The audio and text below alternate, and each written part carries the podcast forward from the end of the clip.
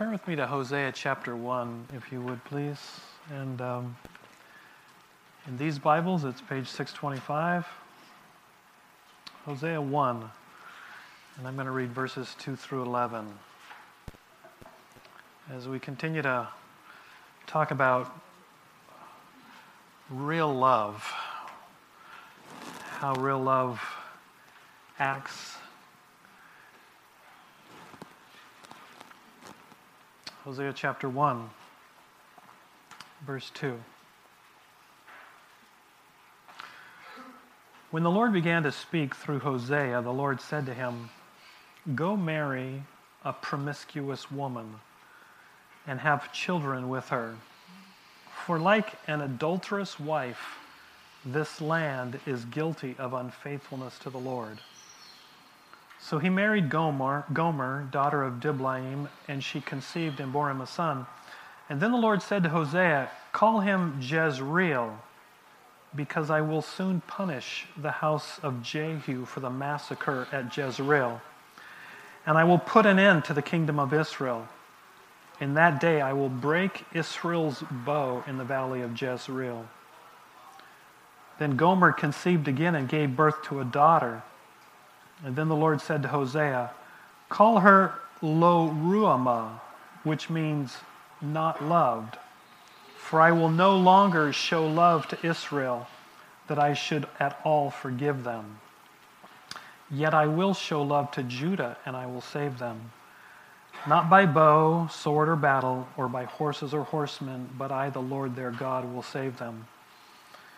And after she had weaned Lo Ruhamah, Gomer had another son, and the Lord said, Call him Lo-ammi, which means not my people. For you are not my people, and I am not your God. Verse 10 Yet the Israelites will be like the sand on the seashore, which cannot be measured or counted in the place where it was said to them, You are not my people, they will be called children of the living God. The people of Judah and the people of Israel will come together. They will appoint one leader and will come up out of the land, for great will be the day of Jezreel. Let's pray. Father, I I ask that just the, the next few minutes that we look at your word together and, and these words in Hosea, that, Father, you would really stir our hearts and open our eyes and draw out our love, that we might love you, that we might love as you really desire us to and long us to as you love us. So, Father, please open our eyes to real love in a fresh way this morning. Uh, in Jesus' name I pray. Amen. Um, in, in Moulin Rouge, a, it, it's a Hosea ish kind of portrayal of love. Ewan McGregor says, he exclaims, Love is a many splendored thing. Um, Leonard Ravenhill kind of says, Love is blind. Marriage is the eye opener. You like that? I like that. Love is blind. Marriage is the eye opener. You could talk to my wife, and she'd say, Yeah, amen to that. Um, So, this morning, as we continue on in Isaiah, it's really for a powerful understanding of what real love, real commitment is from God's standpoint. And kind of the theme verse that we're carrying throughout these five weeks is this in, in, in Hosea 6 4, and it's, it's powerful and it's full of emotion. And, and, and, it really helps us to grasp where we're moving this morning. And, and this is it. I'm, I'm paraphrasing it a little bit, where God says, What am I to do with you, Israel? What am I to do with you, Judah? Your love is like the morning mist, like the early dew that disappears. What, what am I to do with you? Uh, do you, you, get the emotion? These are God's words. The, the emotion that God is wrestling with as God is facing Israel's unfaithfulness, his people's unfaithfulness. And as we look at Hosea this morning, I'd like us to ask ourselves could these words describe our relationship with God? Could these words describe God's struggle with us as his people? The question that we're really going to be looking at this morning is what should God do? As God is wrestling with his people's unfaithfulness, how should real love respond to unfaithfulness? Flagrant, repeated unfaithfulness. How should real love respond? These are hard questions. I mean, it's Daniel was very generous in giving me this this this sermon to preach. Um, a little farther, sorry. These are hard words. They're hard questions, and, and I think a lot of it is because I think it's too easy for us, myself included, to have an impersonal view of God that hinders us from our relationship with Him and the relationship that He intends for us to have with Him. Um, it's almost like we regard or treat God like He's nothing more at times than an idea, right?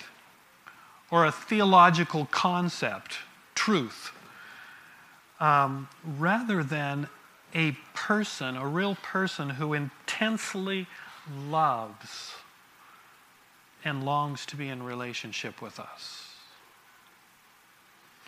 And therefore, legitimately reacts strongly when we don't love him back as he loves us. And so, for a hard look, a real look at God's love, we come to Hosea. And, and honestly, it's a wonderful antidote to the, the shallow love that is so often displayed before us, right?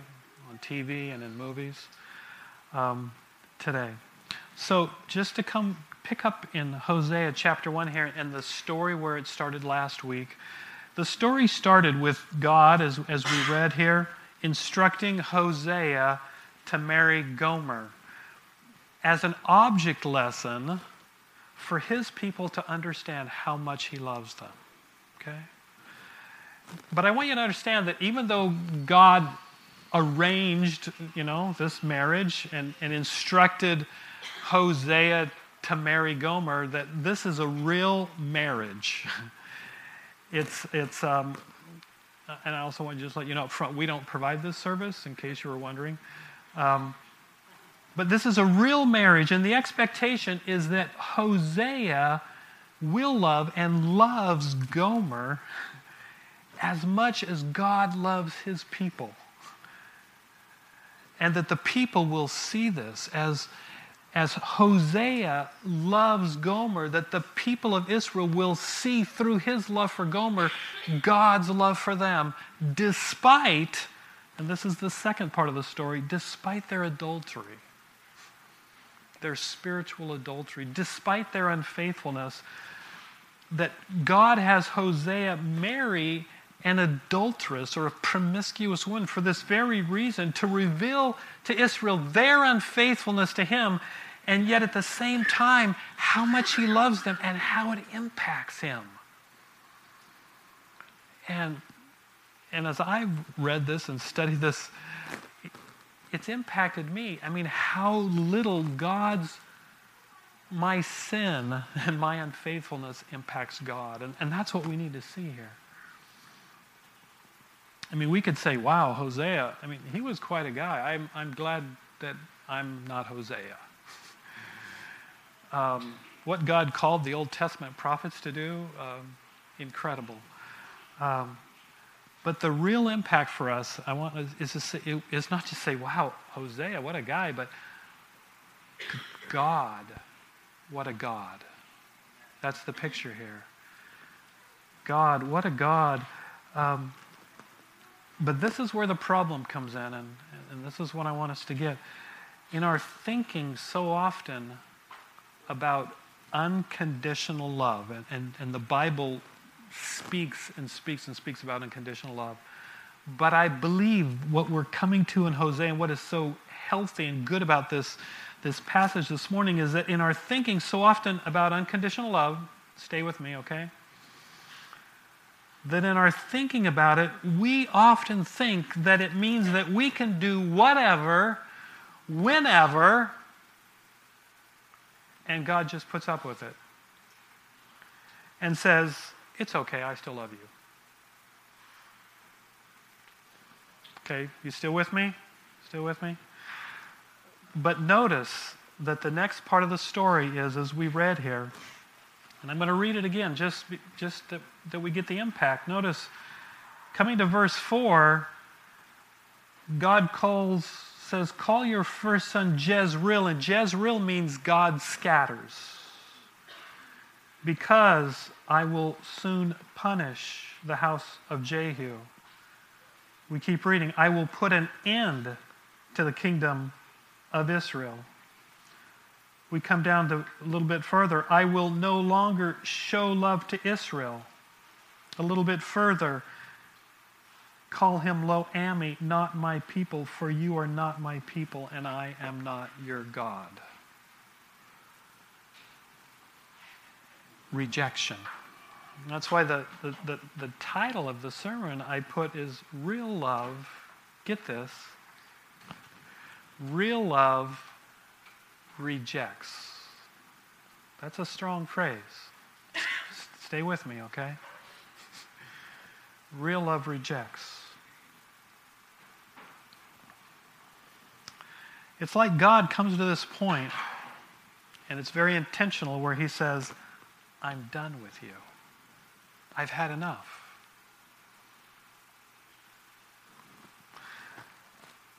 But, but I, what I want us to struggle with this morning is how can God do that? And why does God do that? Whatever happened to unconditional love and faithful love? And what does all of this tell us about God and how He responds to our unfaithfulness? Because Every one of us here this morning, at one time or another, or maybe right now, has been unfaithful, right? How does God respond to that? What does it tell us about God? Okay? That's our task this morning. You haven't turned me off, have you? Okay. We're going to look at five things about God. The first one is what this tells us about God and how he responds to our unfaithfulness is number one, it tells us that God is a real person You get that? God is a real person. He speaks. Do you, do you see that here? The Lord said to Isaiah, Hosea, excuse me. And I think so often we, we, think of, we think of God speaking as words on a page, but we don't think it as a real person actually communicating to us. And what we have got to get and what God wants to communicate here is that God is a real person and He wants us to see His reality in this story through the object lesson of Hosea and Gomer. By the real life object lesson, God is telling us, I'm a real person also. And this is a real relationship. He isn't just theological information or biblical truth. God is a real living person. Do you see him as that? Do you see God as a real person, just like the person you're sitting next to? He's that real. He's living. God is a real person.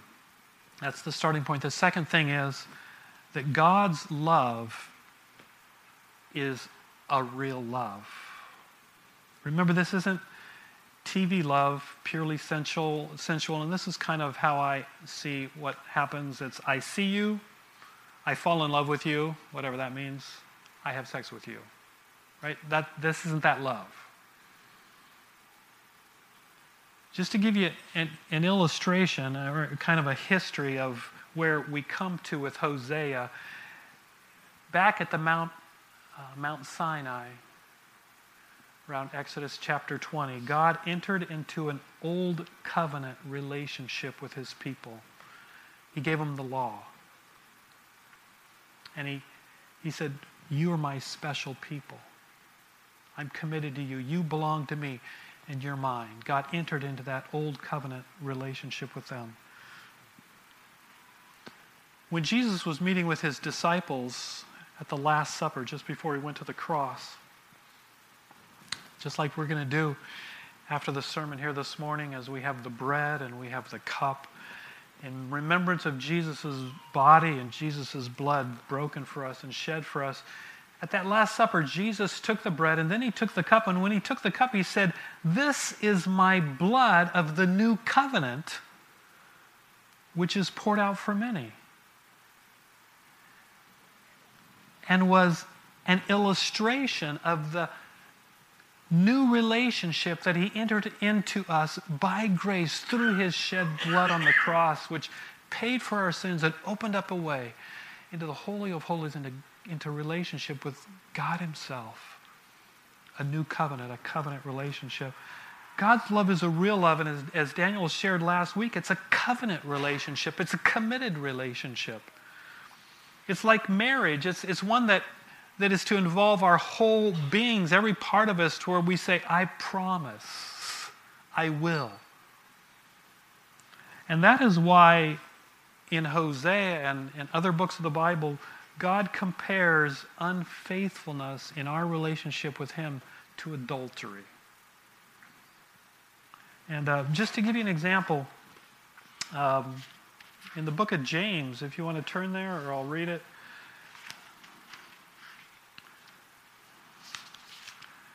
James chapter 4.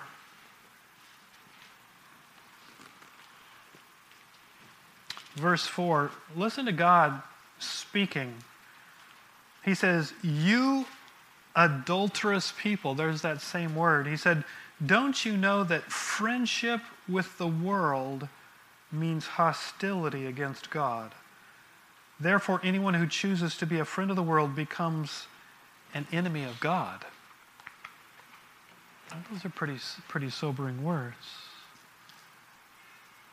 So the, the question here is God takes love seriously, do we? First one, God is a real person. Do we see him as that? Or just some kind of theological concept? Number two, God's love is a real love. God takes love seriously. Do we? Do we take our love relationship with God seriously? Number three, God's hurt is a real hurt. God's hurt is a real hurt. Remember uh, chapter 6, verse 4, God says, What am I to do with you? Do we have any idea how our sin impacts God? Or do we care? do we not realize that God has jealousy? In, Ex- in Exodus chapter 20, as God is giving the, the Ten Commandments, he said, I'm a jealous God. And, and, and jealousy can be a bad thing, but, but true jealousy is a good thing. I'm jealous of my wife if some guy's making a move on her. That's good jealousy, and God is jealous.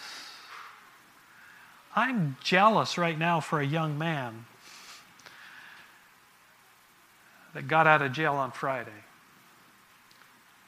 And I visited him dozens of times while he was in there. Prayed with him, read the Bible, sent him Bible studies, had amazing conversations, met with him on Friday. When he got out, he was supposed to move in with us and live with us. This is after several times of being in and out of jail and visiting him, pouring our lives into him, he was supposed to move in with us Friday night. Last time I've seen him was Friday at 2:30. And I understand this real hurt because my heart since 2:30 on Friday has just been wrenched and has just been twisted over this young man that I poured hundreds and hundreds of hours into as I've loved him and seen him come to Christ and baptized him and and yet seen the stranglehold that meth that sin has on him. And uh, and I have no idea where he is. Do we not realize that God has real jealousy, real anger, real emotion, real pain? Listen to these words in Hosea 11, a little bit farther on. They're, they're powerful words. Hosea chapter 11, verse 8, God says, How can I give you up, Israel? How can I hand you over? How can I treat you like Admah? How can I make you like Zeboim? My heart is changed within me. All my compassion is aroused. That's God. God's hurt is a real hurt. Number four. Well, let me just ask you a question before we move on. Do we live as if our, our sin and our unfaithfulness is no big deal? do we have any idea how it hurts God? Number four, our sin is real wrong that needs to be dealt with. And the book of Hosea demonstrates that as good as anything. The sinfulness of sin, I call it. The horribleness of sin, the ugliness of sin. Because because sin destroys, it separates, it shatters, it doesn't satisfy, it wreaks havoc, it breaks relationships between people and, and, and our relationship between us and God. Sin is real wrong that must be dealt with. Let me just give you just a glimpse in, in Hosea and you could read many more examples. In Hosea chapter 7, verse 2, it says, They practice deceit. Thieves break into houses, bandits rob in the streets, but they do not realize that I remember all their evil deeds. Their sins engulf them, they are always before me. Or if we were to go to Hosea chapter, chapter 9, verse 7 is another illustration. It says, The days of punishment are coming the days of reckoning are at hand. Let Israel know this because your sins are so many, your hostility is so great. We could go on and on. Our sin is real wrong that needs to be dealt with.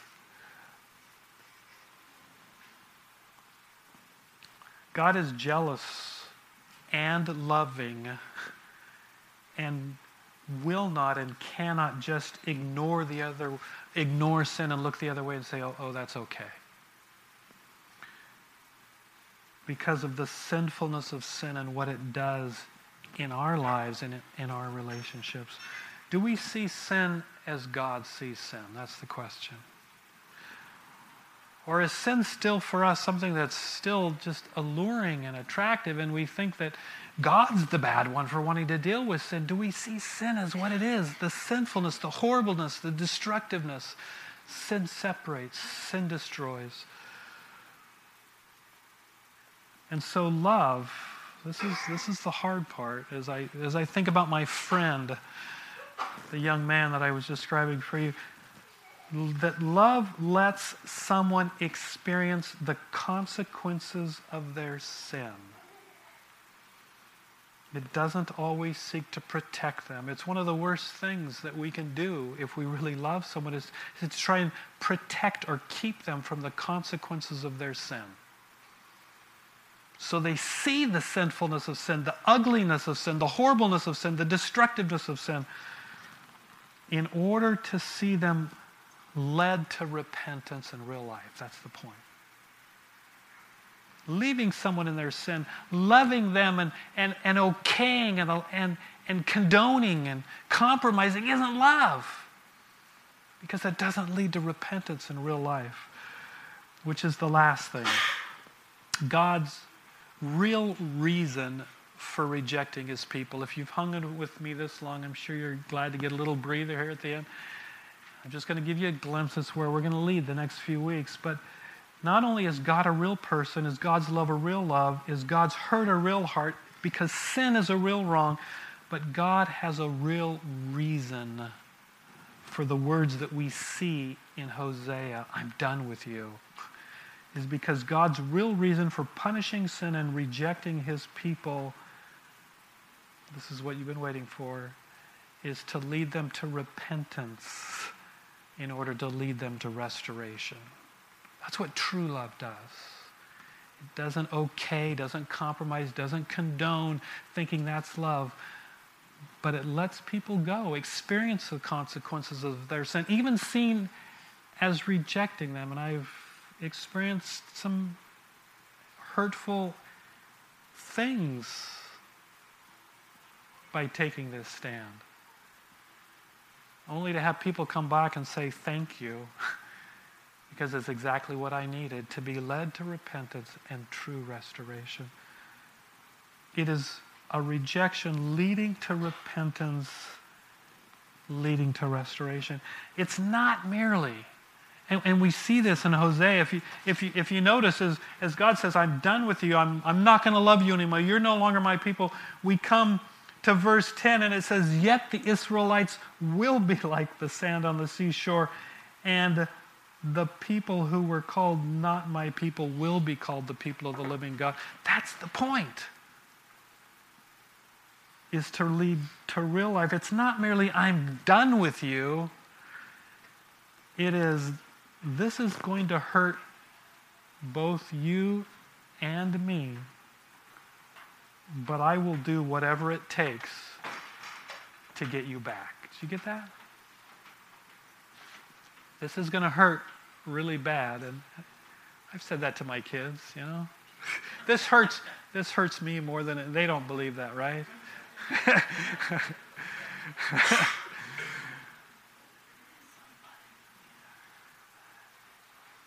but I will do whatever it takes to get you back.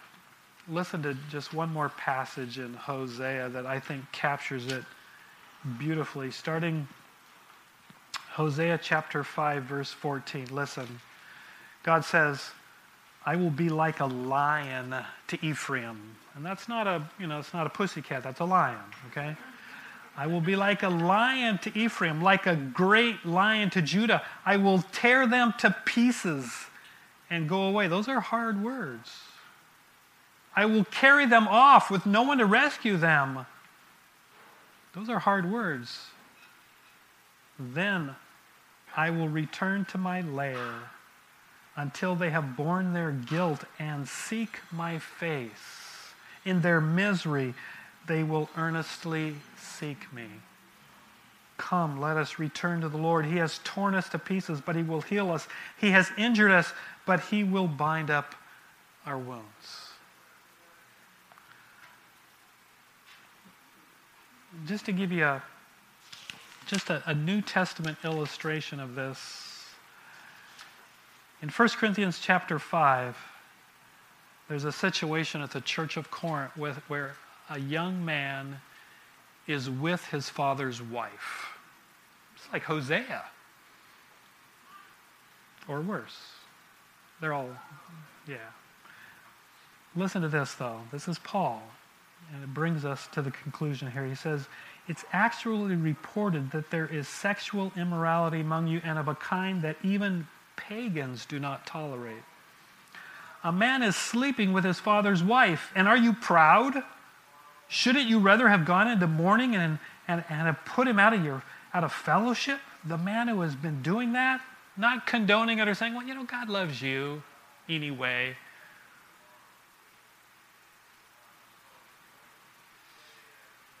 For my part, even though I am not physically present, I am with you in spirit.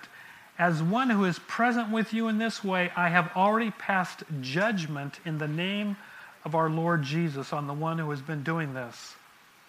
So when you are assembled, and I with you in spirit, and the power of our Lord Jesus is present, this is the point, hand this man over to Satan for the destruction of the flesh, so that his spirit may be saved on the day of the Lord.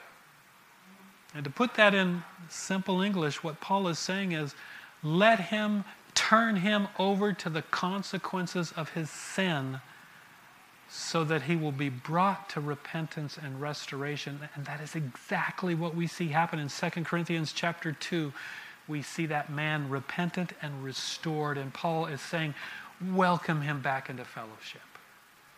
Forgive him.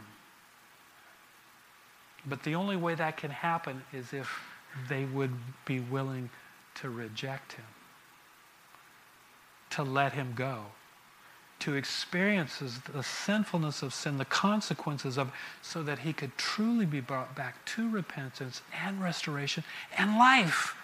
That's what we want, isn't it? Life, not just some kind of shallow, everybody, you know, let's love one another. But everything's horrible and broken and bleeding. God takes love seriously. One more pass, one more verse in Hebrews, and then I'm done. Hebrews chapter 12.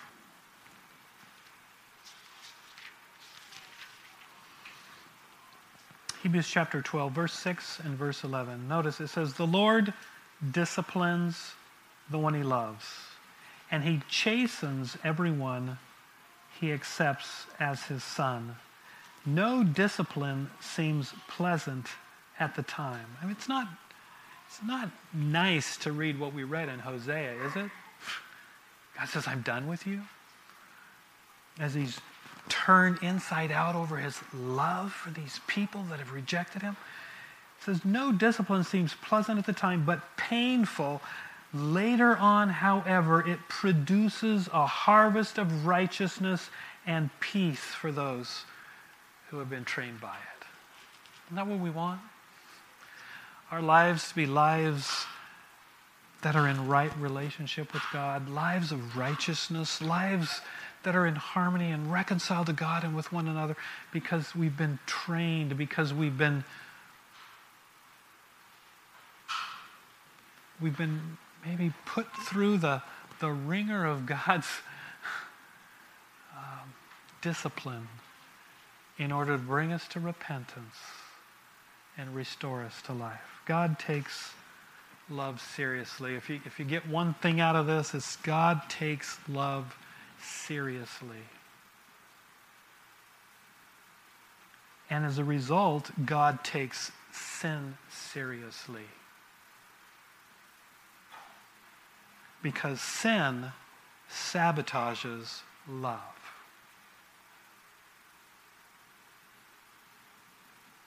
So, what are we going to do in light of what we've learned? Three things, just like number one, we, in, in, in seeing this story, we should, number one, we should revel in the intensity of God's love for us. How much He loves us. It's not just a shallow love. I love you. Oh, yeah, do your thing. You know, and I still love you. The intensity of God's love for us. He's a lover. We say, God, God, how you love. Number two, we need to we need to look at our lives. We need to evaluate our lives, and we need to repent of our unfaithfulness. We need to turn from it. We need to understand that if we're unfaithful, if we're here this morning and and we're unfaithful to God, we know we're living a life that is unfaithful to Him. That He's our lover, and we need to turn from, we need to understand how it hurts God, how it's wreaking havoc in our relationship, and how it's destroying us and separating us from Him and separating us from all. We need to repent of our unfaithfulness. And I think some of us this morning, we need to, we need to get serious with God, and we need to say, God, I'm sorry, I've hurt you. I'm sorry, God, forgive me. I repent of that. And we need to be so we can be restored. And number three, we need to commit ourselves afresh to a real relationship with God. A real love relationship with God. Not just, not just, Not just an intellectual thing, not just a theoretical thing, but a real relationship with God. And so I'd like to invite you. I'm going to close in prayer, and I I'm just going to give just a few moments just for you to just to ponder yourself. Ponder God's love, the intensity of His love, how He loves you, and how He longs for a relationship with you. And, and consider yourself before God. And if this wouldn't be a good time just to begin the process of saying, God, I'm sorry. I'm sorry. I've been unfaithful. And to afresh commit yourself to love Him as He loves you. Let's pray.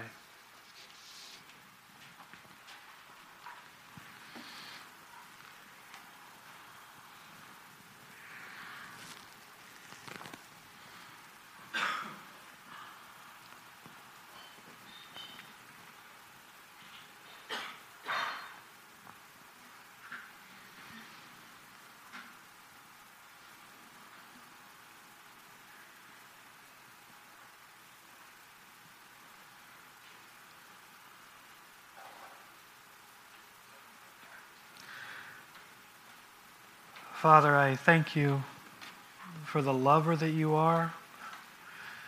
I think of the words to um, I, a little chorus. Oh, oh, how he loves you and me. Oh, how he loves you. You gave he, you gave your life. What more could you give? Oh, how you love us, Father.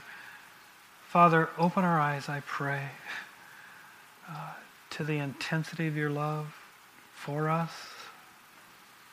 And Father, reveal our hearts, reveal our unfaithfulness. Father, reveal us to ourselves so that, Father, we can open up our hearts to you and, and turn them back over to you and, and, and, and, and, and see them changed by you, Father, that that we might enjoy the love relationship in all of its glory and all of its fullness that you intend for us to have with you. Oh, Father, thank you. Thank you for your love for us. Uh, just continue to capture our hearts, I pray, that we might be lovers of you. In Jesus' name, amen.